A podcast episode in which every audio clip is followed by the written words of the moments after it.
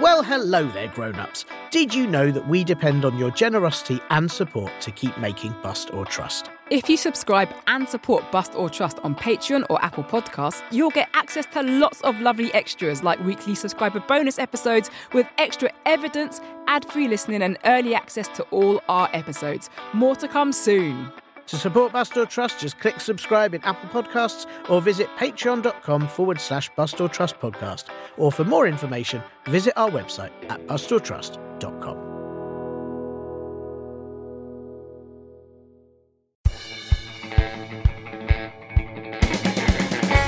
Can you unravel the world's greatest mysteries?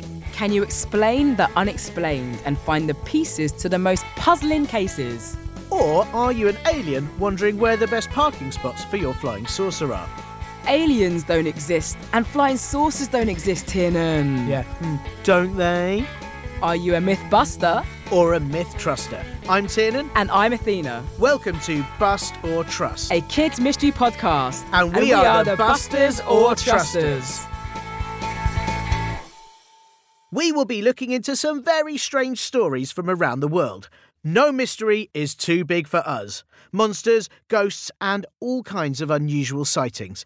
You know, like that time you saw your teacher in the pet shop. Yeah, that was weird. I didn't know teachers could be trusted with animals. Yeah, weird. Mm. We will deep dive into all the evidence we can find and present the case with all the facts, figures, and testimonies. Then it's all up to you, the listener, as you're going to be our chief detective. You'll work out what it all means and be making up your own mind if it's unexplained phenomenon or all a ridiculous carry on, which it almost certainly will be. Or it won't be. Are you a mythbuster like me? Because you know there's always more to the case than meets the eye. Or are you a myth truster like me?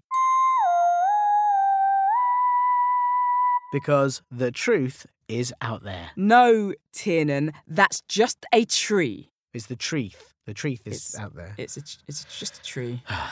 We'll tell you at the end of the show how to get in touch and to let us know if you're on the best team, Team Buster, or the other team, you know, Team Truster. The, the actual best one, Team Truster.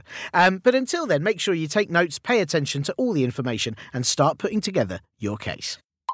Here are a few thoughts from all you out there, our chief detectives, on the last episodes. Hi, I'm Lana. I'm 8. I'm a mistruster because lots of people saw lights in the sky and nobody could explain it. Plus, the journalist would have got in trouble from his boss if he had just made it up. Oh, wow, Lana. You were Team Buster about Bigfoot, but Team Truster on the Warminster thing. You are clearly thinking all the evidence through. Well done. But, you know, more well done for being on Team Truster with this one, obviously.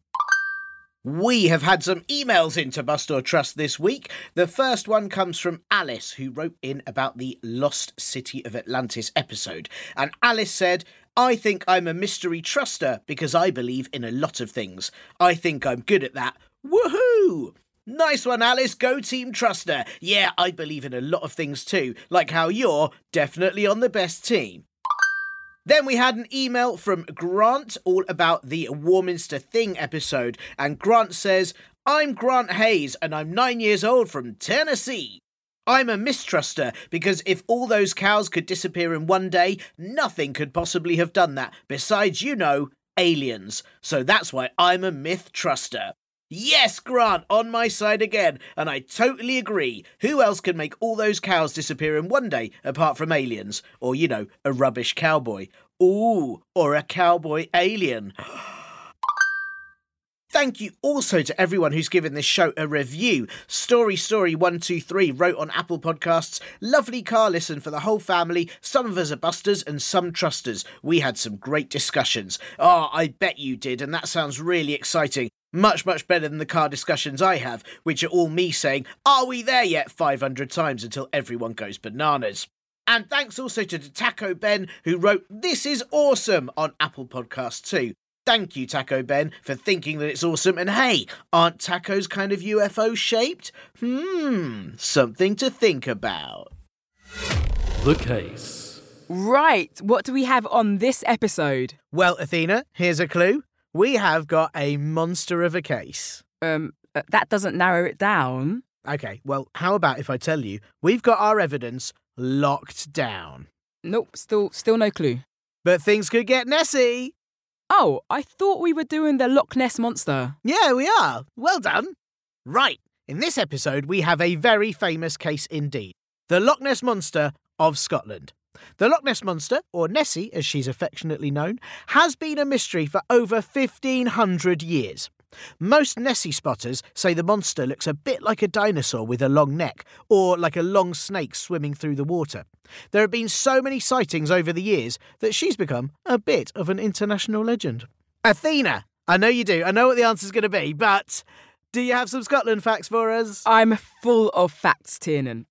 Scotland is one of the four countries of the United Kingdom, the other three being England, Wales, and Northern Ireland.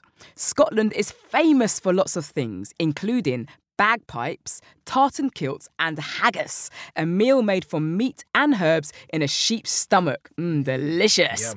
Scotland has a lot of lakes, or lochs as they are known in Scots Gaelic, and some are enormous. Loch Ness, where Nessie apparently lives, is the biggest. It contains over 7,000 million cubic metres of water. That's more water than all the lakes of England and Wales put together. Wow. So, uh, plenty big enough to be hiding a swimming dinosaur then? Well, yes, in theory, Loch Ness is big enough. It's 37 kilometres long and up to 227 metres deep in places. That's as deep as 19 double decker buses placed end to end. Oof, it's very cold though. Yeah, that, that hasn't put off the Yeti, has it? it might do if he had to swim in it. Oh, and if the Yeti was real. Yeah, hang on, Athena, we've already been through this. Let's move on. Yes, let's. So, shall we dive in with the first piece of evidence? Yeah, let's get locking. you see, my one was a joke. That one doesn't make any sense, Oh, Tiernan. so, you're so mean. First piece of evidence. So, on to the first piece of evidence the first modern day sighting of Nessie. There has been talk of a monster in Loch Ness for over 1500 years, but the fascination we have with the monster really began in 1933 with an article in the Inverness Courier. In the article, a local couple claimed they saw, and Tiernan, do you want to do the honours? Well, gladly. A tremendous upheaval on the loch, which previously had been as calm as the proverbial millpond. There, the creature disported itself, roiling and plunging for fully a minute, its body resembling that of a whale, and the water cascading and churning like a simmering cauldron. Soon, however, it disappeared in a boiling mass of foam. Sorry, uh, disported itself? It kind of means to enjoy yourself or frolic. Sounds like Nessie was having a whale of a time. That's how a joke works. Yeah, Yay, well thanks, thanks. done. But in all seriousness, this is a great piece of evidence, right? Just listen to that sentence. The water cascading and churning like a simmering cauldron. You don't get too many creatures in a loch that could cause that kind of disturbance, right? That's not going to be an overexcited newt, is it? It must have been something unexpected, like a big sea dinosaur. Hang on, hang on. Okay, not necessarily. Seals are known to swim in the loch. Yeah, but Athena, seals don't resemble whales. Well, hang on. Unless it's a giant prehistoric seal. Oh, it could have been loads of them. Look, but you know what I'm like? I want to have evidence that's concrete that I can look at. Yeah, well, concrete definitely wouldn't swim like that. Oh, Tiernan. And speaking of evidence you can look at, we have a photo next. There have been lots of photos taken of the Loch Ness monster over the years, but many have turned out to be fake. Yeah, I do wish people would stop taking pretend photos of mysterious things. It makes it much harder to convince others that they really exist. It does make it easy for me to be suspicious, especially as the most famous Loch Ness monster photo was a fake. Yeah, I do love that one though. It was very clever. If you've not seen it, it looks like a brontosaurus neck and head poking out of the surface of the water. You can see a little bit of its back too. But it was all made with a model head and neck of Nessie stuck to a toy submarine. Brilliant. Second piece of evidence. Our second piece of evidence wasn't a fake photo. Nuh-uh, it's a photo taken in 1955 by a man named Peter MacNab. The photo shows what looks like a long snake, or at least something with a long neck, swimming beside the ruins of Urquhart Castle. And according to the Guardian newspaper, it is one of the few to have withstood scientific examination. Well, there you have it then. Nessie caught on film. Yeah, well, it doesn't appear to be faked, but it also doesn't necessarily make it the Loch Ness monster. The image is old, black and white, grainy. I mean, it's not clear what that is, is it? It's not the clearest, but what else could that be, Athena? I mean, I don't think a giraffe had decided to try wild swimming that day while wearing a bathing cap. There's certainly no animal in Scotland that looks like a long snake creature. Okay, there's no creature like that, but it could be a long stick or debris floating along. There's no features like a face or flippers, for example. Yeah, I, I agree. It's not it's not a great picture. They never are, but I don't think Nessie would be using that one for a fashion mag shoot anyway. When you put that photo though, which remember hasn't proven to be a fake, put that together with our final piece of evidence, well then it starts to look a lot more convincing. Third piece of evidence. For this piece of evidence, we have a large, mysterious image that was caught on sonar. Aha! Concrete proof. Sorry, um, Athena, what exactly is sonar? I'm glad you asked because it is a little complicated. Sonar uses sound waves underwater to be able to kind of see things. A machine sends out sound waves, then listens for sounds that bounce back off of any objects they find. It makes a sort of echo. Because the loch is so large, deep, and dark, it would be impossible to see everything down there. So, sonar can be used to get an idea of what shapes are under the water. Ah, I see. Kind of like how bats hunt for bugs in the dark. Exactly. Except only if they were underwater bats that went hunting in lochs. Hey, they could exist as well. You never know. But, I mean, all of this makes this evidence very exciting. Because in 2022, yes, that recently, a tourist on a Nessie spotting boat noticed that the sonar machine had identified something big very deep under the water. 30 feet long to be precise. That is as long as two giraffes. Whoa, hang on, maybe I was wrong, and it was giraffes all along. Or maybe a herd of giraffes. The size of it was definitely too big to be just one of them. Maybe you're right. Swimming in lakes is very popular now, isn't it? But there were no giraffes in Scotland. But seriously, what's more interesting about the shape is that it was moving. There were no known creatures of that size in the loch. There's definitely no seals that big. See, it must have been Nessie. Whatever it is, it's certainly something strange, but unfortunately, sonar is not able to show us much detail. In fact, it just looks like a blob on the screen. All we can really know for sure is that there was something very large moving in the depths of the loch. Maybe the image isn't good enough, but when we put all of this evidence together, it's suggesting that it's not just what you see on the surface that counts. Yeah, um, this was under the surface. Uh, okay, so I mean, there's more to this myth than meets the eye. Right, much, much better. And maybe you're right, or perhaps there are actually two giraffes doing synchronized swimming under the loch. Can you just imagine? First rule of the Really Wild Swimming Club is Geraldine, Geraldine. Um, we, uh, Ethel, we don't forget our towels. Very good. And the second? Don't talk about really wild swimming club. Or? Everyone will take all the good spots, Ethel. Correct. Now, can you put on my bathing cap for me, please? I can't reach my head otherwise. Thank you! I'm so excited we're finally here to step into my great aunt Nessie's footsteps. I thought she was a swimmer, not a walker. Well, yes, but it takes quite a lot of wading before it's deep enough for these necks. Longest in class 2005 2007, don't you know? Show off. Well, I hope so. Have you practiced? Oh, yes, as best as I could, but the penguins just wouldn't stop complaining about me using their pool, so I had to sneak in while they were asleep. Oh, typical penguins. At least they aren't as bad as those swimming bats. Oh, yes, they are awful, but I think I'm ready, Ethel. Back tuck somersault, scull scull, flamingo, scull scull, side fishtail, egg beater, turn. Stuck lift you up over the surface for the classic Aunt Nessie Photoshop scull scull and huge underwater monster blob shape. Let's go, Geraldine. The water is your friend.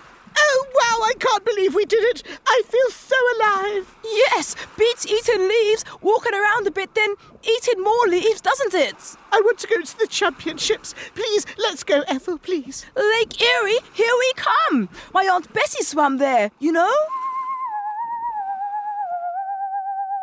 I mean, that does seem more plausible to me than Nessie, but I'm still not convinced of anything.